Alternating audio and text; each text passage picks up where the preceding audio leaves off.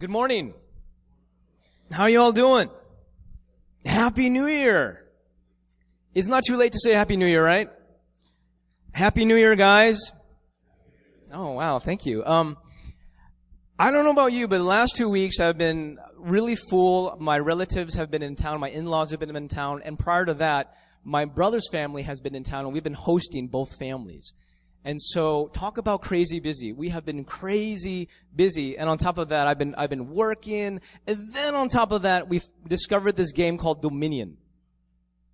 And so when my brother was around every night was a game of Dominion, you know, and so we would, we would go to bed late and, we, and then the kids would wake up and they'd be noisy. And so talk about crazy busy. Um, I, I was talking to my friend yesterday and we were both kind of feeling like, we can't wait to get back to work. Anyone feel that way? No one? No one? Two people feel that way. Uh, I'm the third, you know? Uh, but a little structure would be helpful, even though uh, the holiday season was really, really fun. So, um, this morning, I, I, I, did want to share a story that I, I thought would add some perspective and clarity. Um, I don't mean to share a story that'll be a downer this morning, but I do think it, if you look at it, it's a story of encouragement. So, so, um, recently, Lynn had an auntie, Auntie Yoko, and some of you may know her. She used to attend CLC um, until year about 2000.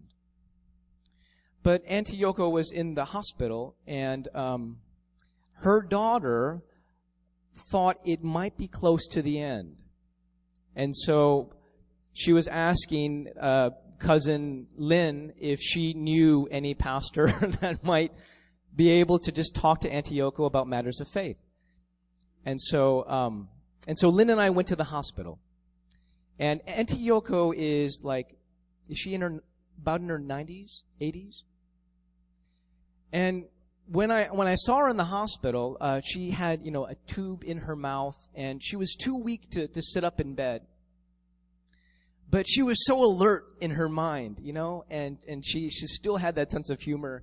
And so we were talking about like, she was one of the, the first women in her department to go to, to Cal. And so I made an instant connection with her. I'm like, I'm, I, I went to Cal too, or go Bears, you know, and pretty soon I had asked her for permission to be declared her favorite pastor and she said that was okay. You know, five minutes, it was, it was pretty good. I was, um, and so we were just, you know, kind of uh, talking to her, and, and Lynn was great. She was like stroking her hair. But Lynn, it was that, that, that, that moment, you know, that, that, that pregnant moment. And we turned to Auntie Yoko and said, Auntie Yoko, we know that you used to go to church, and we don't know how much time any of us have left. I mean, we could have 10 years, we could have 10 days. We wanted to know where you stand with Jesus.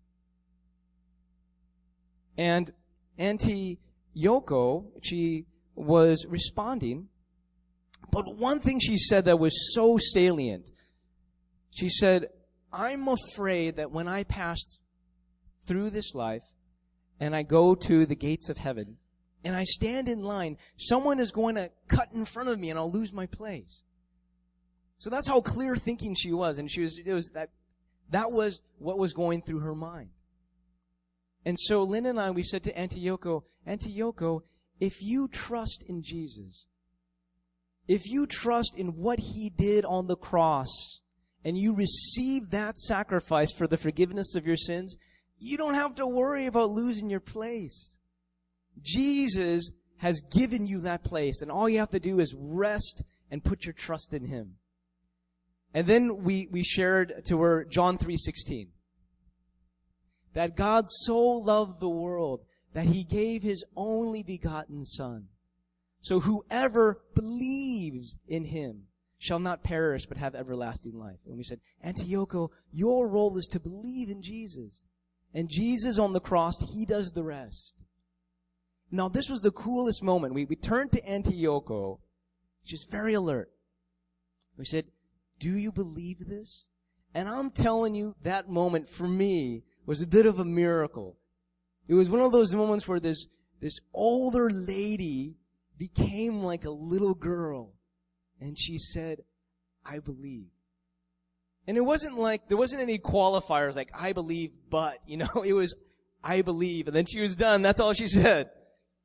And so we said, okay, well, let's, let's pray together. And during that prayer, uh, we, we, we affirmed, reaffirmed her faith. And then Auntie, it was funny, Auntie Yoko, we were, we were talking about baptism and, and she wanted to get better and in a couple months come to church and I'm like, well, which church are you going to go to? Would you want to go to some random church or the church where your favorite pastor is? And so she said she was going to come here. Well, I think it was the day after New Year's Day, we, we, we heard that Auntie Yoko had passed away. And so it was like the day after New Year's where I, I got this email from Lynn, and it was just a really compelling, sober reminder. I, I'm telling you guys this first, actually, it's not meant to be a downer. It is really encouragement. Because I want you to think about this, right? We didn't know where Auntie Yoko was with her faith. And in those last minutes in this, in this small window that was, that was slipping away, Jesus sends and there's a conversation to reaffirm her faith. And so Lynn was writing this email saying, I have confidence that Auntie Yoko uh, was greeted and welcomed into the gates of heaven with open arms, and she didn't lose her place because she put her trust in Jesus. You know, and so it's actually on the one hand, it's sad because some of us knew her and, and, and we really loved her. But on the other hand, it's joyful. God is so merciful. In the last moments, He reaffirmed her faith and it's something to celebrate.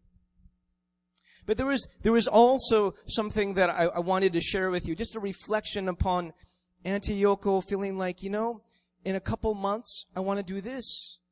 And then her life kind of slipped away. And it's, it's, it's a reflection that I think we can all connect to, which is, you guys, life is so short, right? Can you believe that 2014 already went by? It's, and you, and at the end of the year, you always go, where did the year go, you know? And pretty soon it's going to be 2016 and someone else, I will be here or, you know, or someone else will be here, you know, saying, wow, I can't believe another year went by.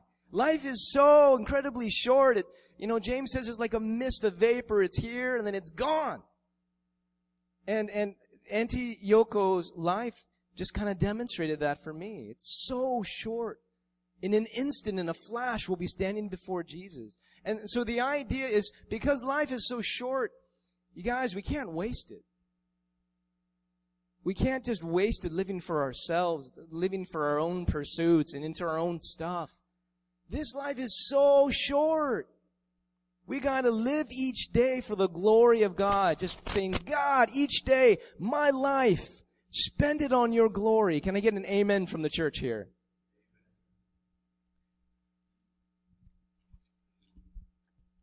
That was bugging me. Amen. And so I wanted to start this new year with that perspective, which is guys, there's not going to be a, a, a, lot of times that I'm going to be up here saying, saying Happy New Year. You know? Life is so short. And so during this short ephemeral life, we want to really make it count, you know? Well, our church, I guess you could say our, our, our mission is to help you guys live lives that really count. Now, um, I, I, I don't have to remind you because I know you guys know this by heart, but does someone know our mission statement as a church? I'll give you a hint. Love is in it twice, and it's a combination of the Great Commission and the Great Commandment. Whoa, okay. Well, Tom's gonna flash it on there, so you guys can just pretend that you, you're responding like you know it, right? The mission statement of our church is to you guys, can you just say that to me?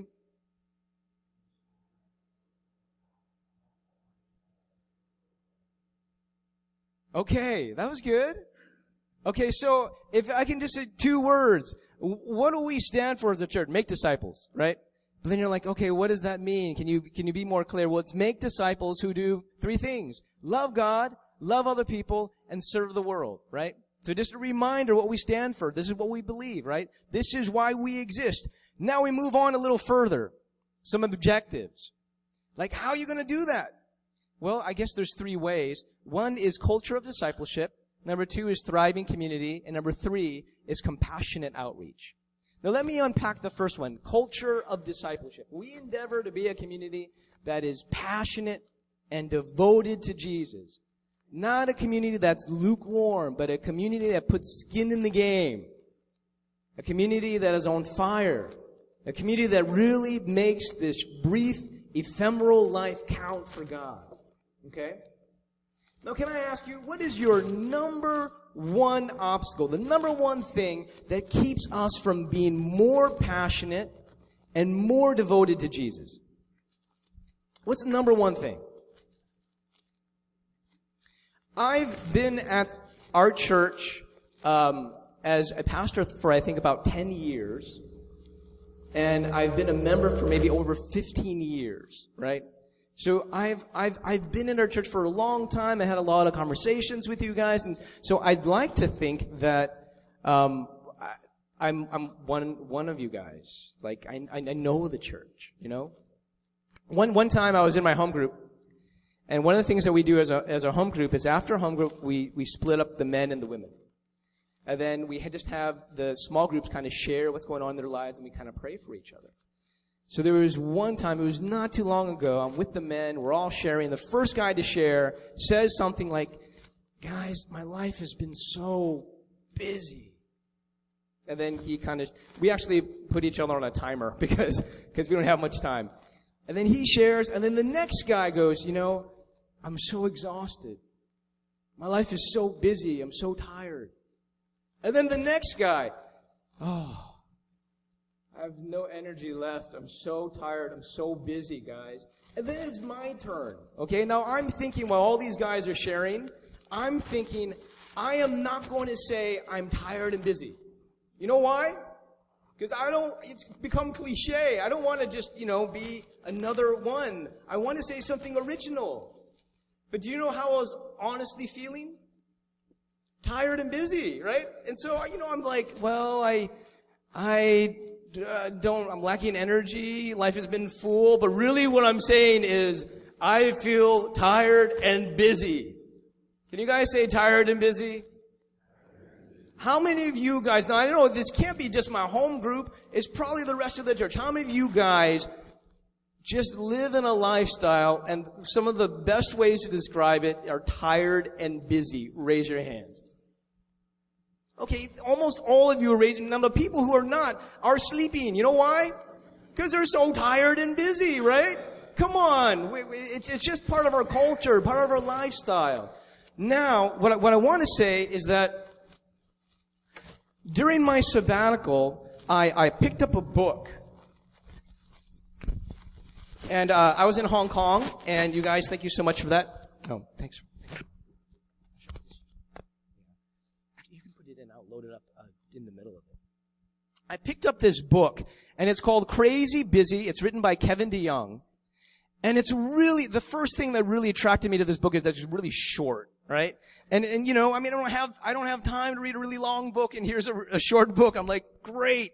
But, but later on, this won an award for the 2014 Christian Book of the Year Award for Christian Excellence in Literature. I'm like, whoa, okay.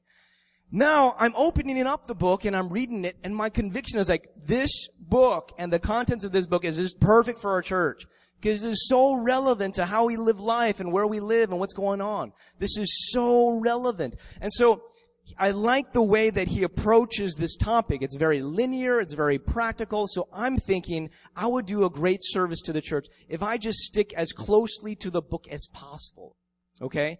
So what we're gonna do for the next six weeks is just talk about being crazy busy. And I have a feeling that almost all of us can relate.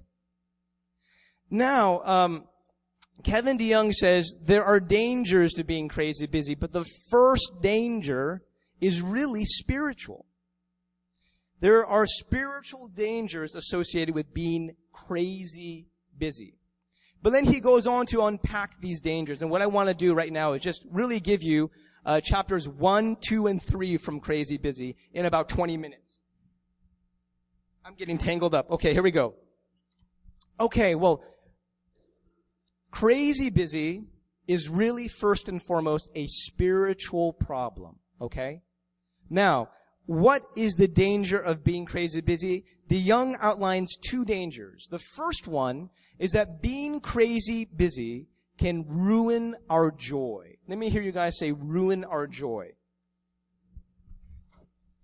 Now, I, I have a feeling that you, you know what I'm talking about here. It's, it's a pretty self-explanatory uh, point. But as Christians, our lives should be marked by joy. It should taste like joy. It should be filled with the fullness of joy. But when our lives are frantic and frenzied, we are more prone to anxiety, resentment, impatience, irritability. And I think we can relate to this. Uh, I, re- I always remember this story where there were these kids and they were talking about superhero identities and which of their family members would be which kind of superhero. And one of the kids says, I know what mom would be. I know what mom would be. And they go, what? She would be the Hulk. And I'm like, why? Because when she gets mad, she turns into a monster. How many of you guys can relate to the turning into a monster? You know what happens to me? Now, now this is definitely true during Christmas and during uh, uh, break, but it, it, it's it's actually normally true. It happens to me after dinner. After dinner. Now, my day is really long. It's busy. I'm trying to make each moment count. I come home. We have a nice dinner. We're talking. But then after dinner, it's a race for me with young kids. It's a race to get to bed.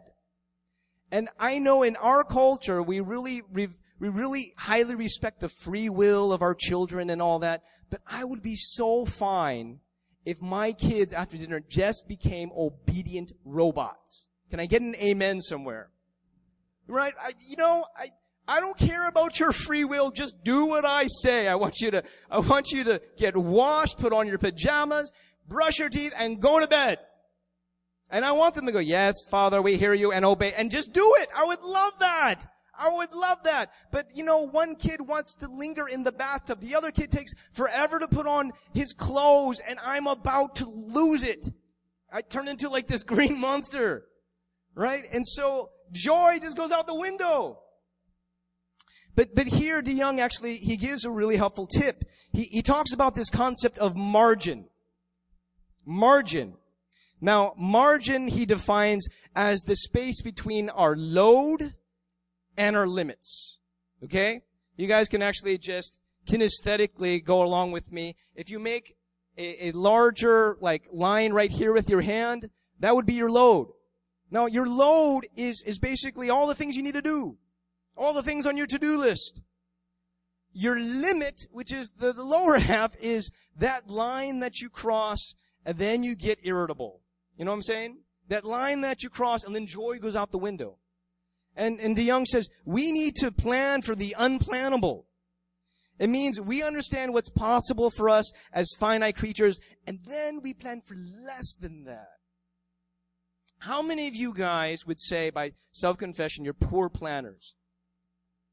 Me. I, okay, that would be me. That would be me. Now, now, I, I, I love how insightful DeYoung is here because he just totally nailed me.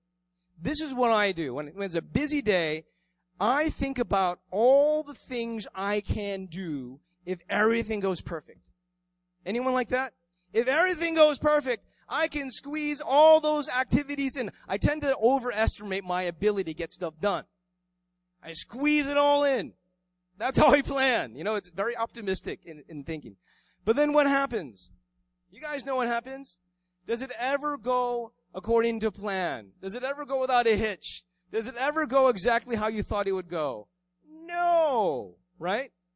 And then what you do is you, you hunker down, you get harried, and joy goes out the window, and you get irritable, you get grumpy. That's me.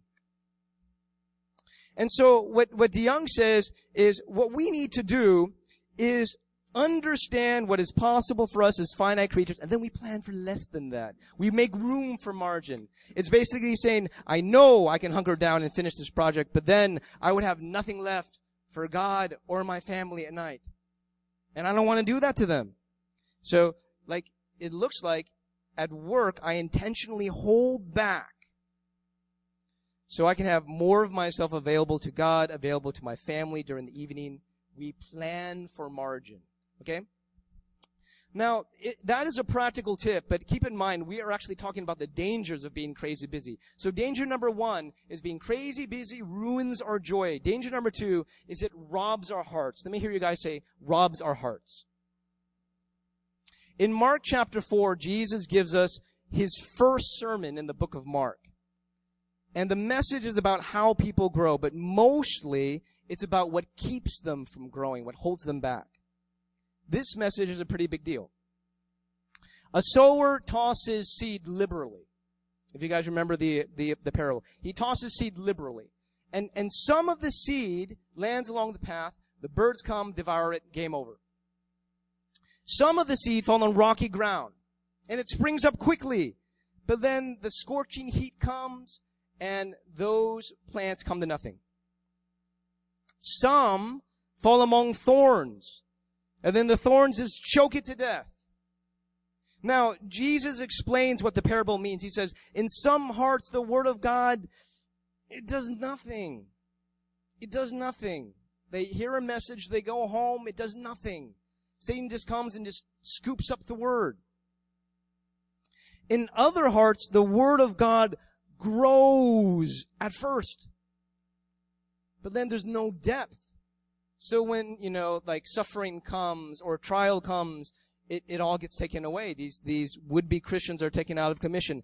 But then this third soil, this third unsuccessful soil, the word sinks in deeper and, and the, the plants sprout up almost to the point of producing fruit. And then what happens? The thorns come and they choke the word. They choke what could be some fruit. Now Jesus names what these thorns are.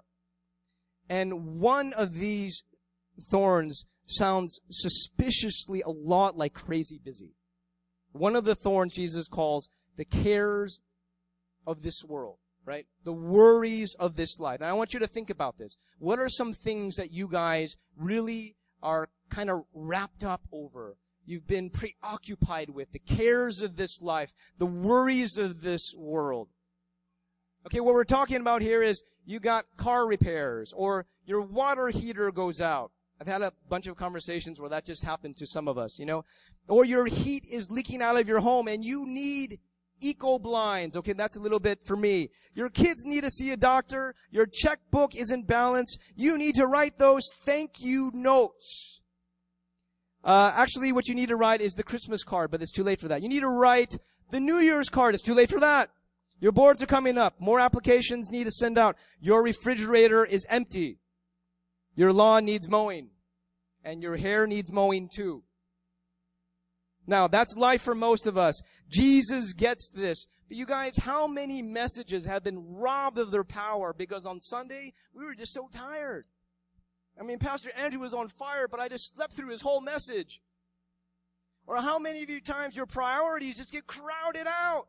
Crowded out, choked out. Why? Because I'm just so busy with doing all this stuff that really in eternity matter n- nothing. Right? And Jesus is just like, let's just get real. If we do not intentionally guard against the subtle tyranny of the cares of this world, it will choke out your spiritual life. This is real stuff. We need to radically, intentionally address this problem. And that's why we're going to spend six weeks addressing this problem. Why? Because if we don't, it's going to choke us spiritually. And it's been choking us for a while. And so we need to address it, you know? And so that's what we want to do. We're going to address it. We're going to address it head on. Now, now I'm going into chapter three of Crazy Busy. Um, we get these dangers, right? You guys, you guys are with me? We, we, we get these dangers. Number one, it ruins our joy. Number two, it robs our hearts. Okay? So now we're going into the next step. Now you're expecting me right now to just, hey guys, here are five easy, practical solutions to not being crazy busy. Now what I like about DeYoung is he doesn't do that. Like chapter three, he just goes deeper. It's not a superficial kind of solution. He just goes deeper into the problem. And when he goes deeper, he goes deeper into the human heart. Why is it that we approach life in such a way that we keep ourselves so crazy busy? I mean, I could spend some time like blaming the culture. I could blame your boss. I could blame Lynn's boss. You know, we, we, we could just always point the finger, right? But what I like about what DeYoung d- does is that, you know, guys, the real problem with crazy busy is the human heart. So let's look inside our hearts to see what is it inside us that enables this kind of lifestyle. It's not outside in, it's probably, actually biblically, it's inside out. And he says the root problem is the sin of pride. That's what keeps us crazy busy.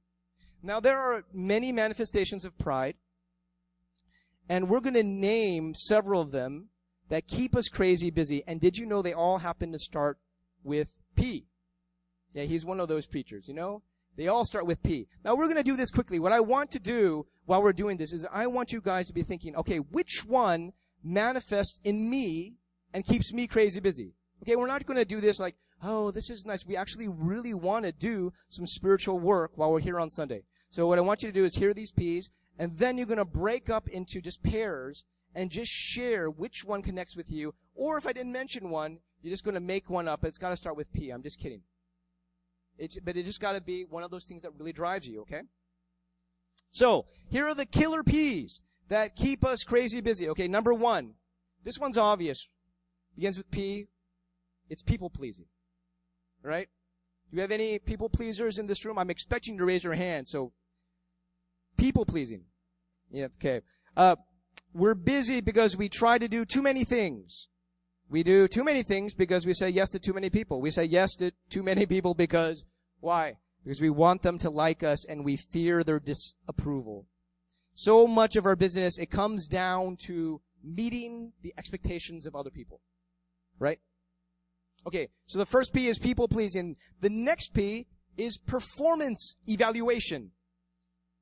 There is something in the human heart that tends to overestimate our own importance. Now, for those of you who are workers, how many of you are above average in your work?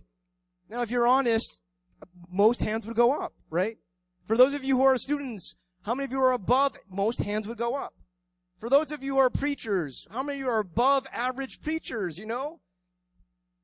My, right. So it, it's, that's just, that's just how we think. It's just how we think, right? We tend to overestimate our own value. Now the truth is that you do have gifts. You are unique. You're loved. And you are also replaceable. I am replaceable. I am replaceable, right? So, uh, performance evaluation. Uh, number three, possessions. We work to earn. We earn to spend. We stay busy because we want more stuff. Having more stuff keeps us preoccupied with the upkeep. Possessions. Uh, how about this one? Proving myself. There's ambition for God's glory, and then there's ambition for my own glory. In all honesty, right? Some of us, dare I say most of us, are trying to prove something through our accomplishments, and that's why we're running at such a crazy rate. We're trying to prove something either to our parents or to our peers or to the cosmos. We're trying to prove that we're people who matter. We're people of consequence. And so we're driving ourselves to excel and achieve. Last P, perfectionism. Any perfectionists here in the room?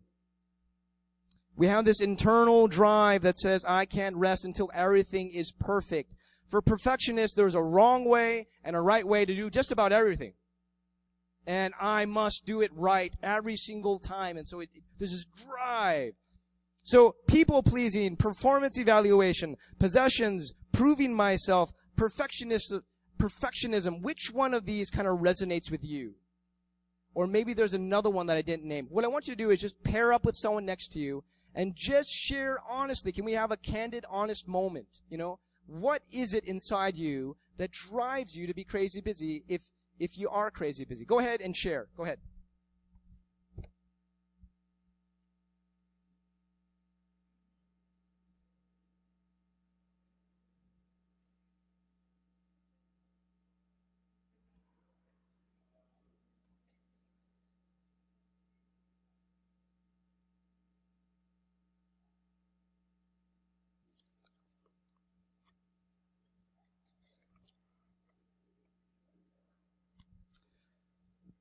Okay, well, in reality, I would want to give you more time, but we don't have more time. You know why?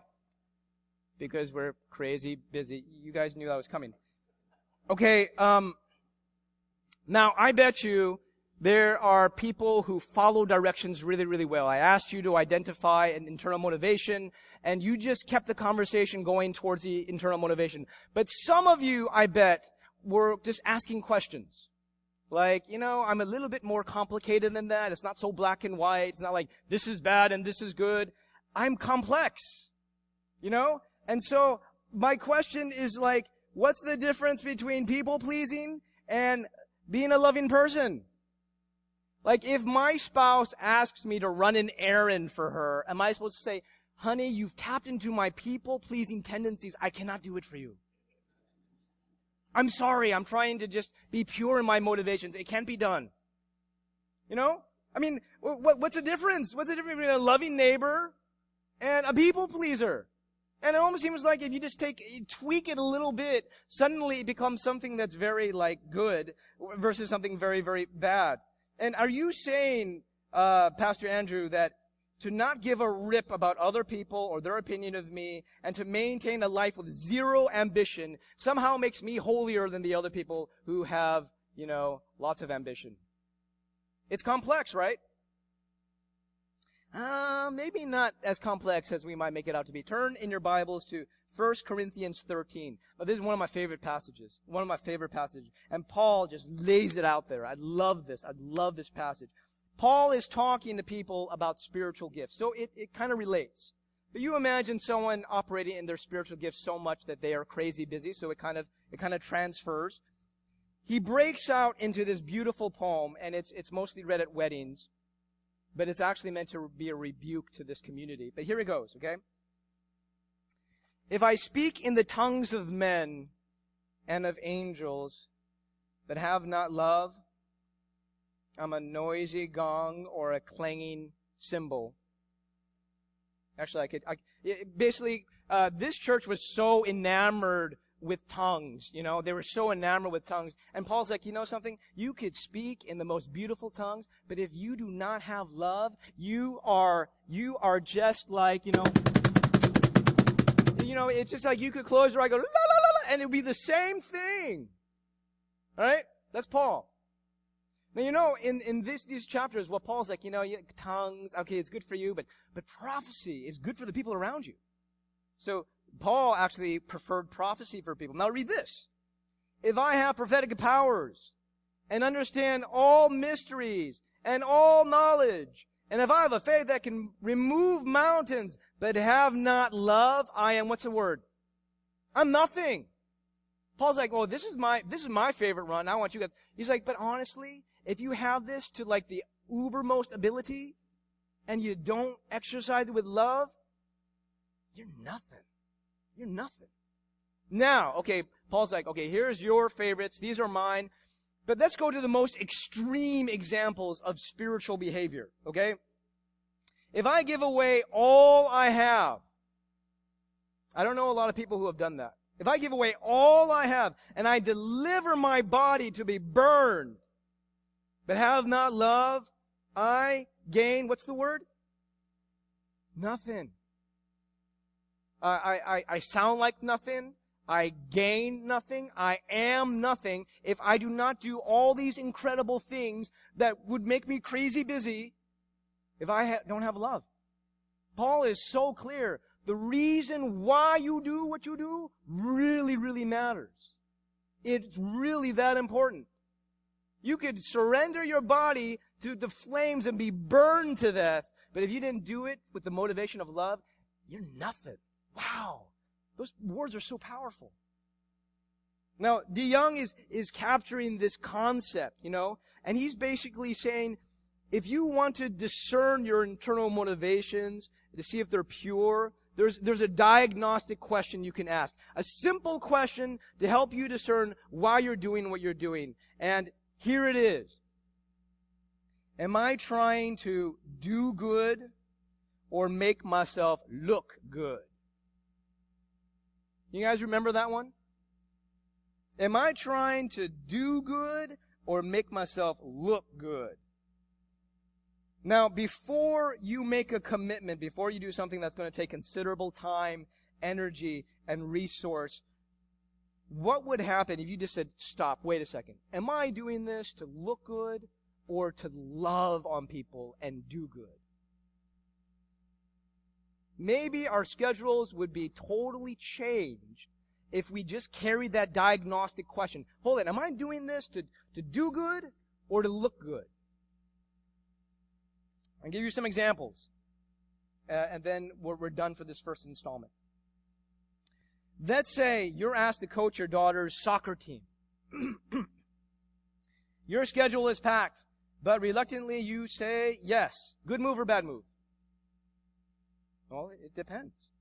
Maybe you said yes because you want to spend more time with your daughter and to influence the, the, the, the, the, the, the folks on the soccer team for Christ. Or maybe just as likely, you said yes because you didn't want to let people down. You didn't want to disappoint the person making the request. Is it to do good out of love or is it to look good before other people? And maybe you realize, you know, it's kind of a mixture of both. There's, there's too much of the former. But I've already made the commitment, so next year, I'm, I'm not going to re-up. Or maybe it's like, you know, it's mostly out of love. But there's some mixed motivation and you need to, God cleanse my heart so I'm doing it for the right reasons. Not so people go, oh, you're such a good, you know, but I'm, but I'm doing it because I want to spend time with my daughter and influence the lives of the soccer mates. Okay, how about another one? Another example. How many of you open your home in this past season to uh, to guests, to friends, to family, either like Christmas uh, Day or or New Year's? Raise your hands if you did some hosting. That's most of you guys. Okay. Now, now for some of us who raise our hands, we do it so effortlessly. It just, it's, it just flows. You know, you, you have a spiritual gift of hospitality, but, but others of us, it was a bit of a struggle. We were kind of stressed out. Maybe we weren't even very friendly while we were doing it, you know? Now, when you think of hospitality, I want you guys to remember this phrase. Good Christian hospitality is hospital itty. I want you guys to say hospital itty. Okay, yeah, hospital itty. Hospitality, hospital itty. Good Christian hospitality is making your home like a hospital. The idea is that friends and family, the wounded, the weary, they come to your house and then they leave. They feel, they feel helped. They feel encouraged. They feel refreshed hospital itty. But too often when you host, it's like this nerve wracking experience for hosts. You know, we get worked up and crazy busy that the house needs to look perfect and the food needs to be perfect and we stress ourselves out when good Christian hospitality has a lot more to do with good relationships and meaningful conversations. And we don't necessarily need like the house looking perfect in order to achieve that, right? How many of you think Pastor Andrew is like getting into a lot of trouble right now? I'm not saying leave the house a complete mess and serve Trader Joe's frozen foods. I'm not saying that. Some of you are offended right there because Trader Joe's frozen foods is not bad. It is not bad, but remember the principle. It's not about looking good, but it's about what? Doing good. Loving people.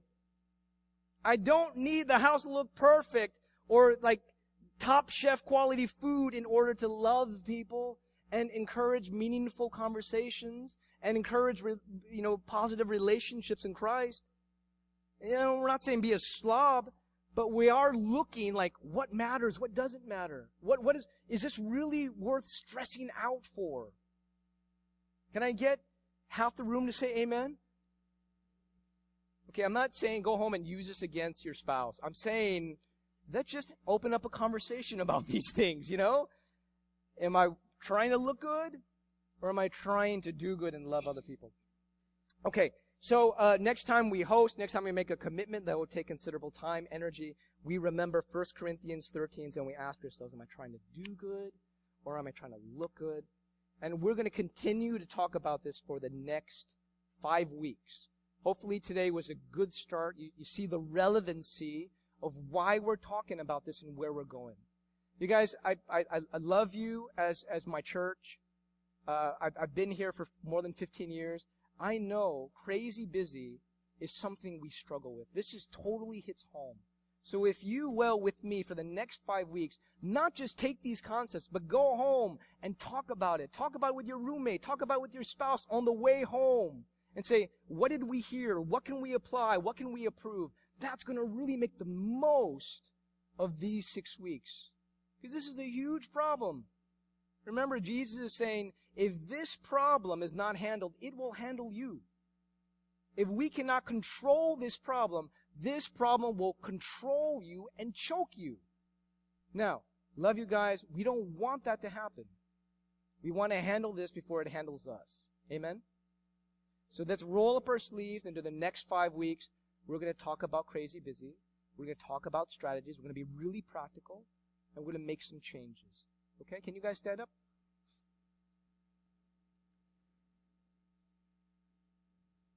Okay, let's pray.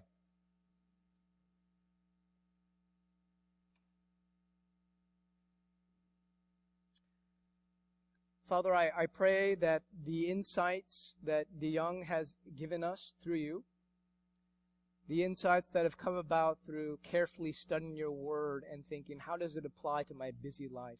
I pray that it wouldn't be wasted. I pray that there's not one soul in our church that wouldn't really carry this think about it and apply it into their lives. I pray that we would apply. Why? Because we love you. We don't want our priorities to be out of whack. We want our priorities and our focus to be sharp because life is so short. We don't have time to waste it. And so I'm praying for my church, my spiritual family, that we would really address this issue and steward our lives in a godly way with great insight from the scriptures, all to the glory of God. We pray these things in Jesus' name.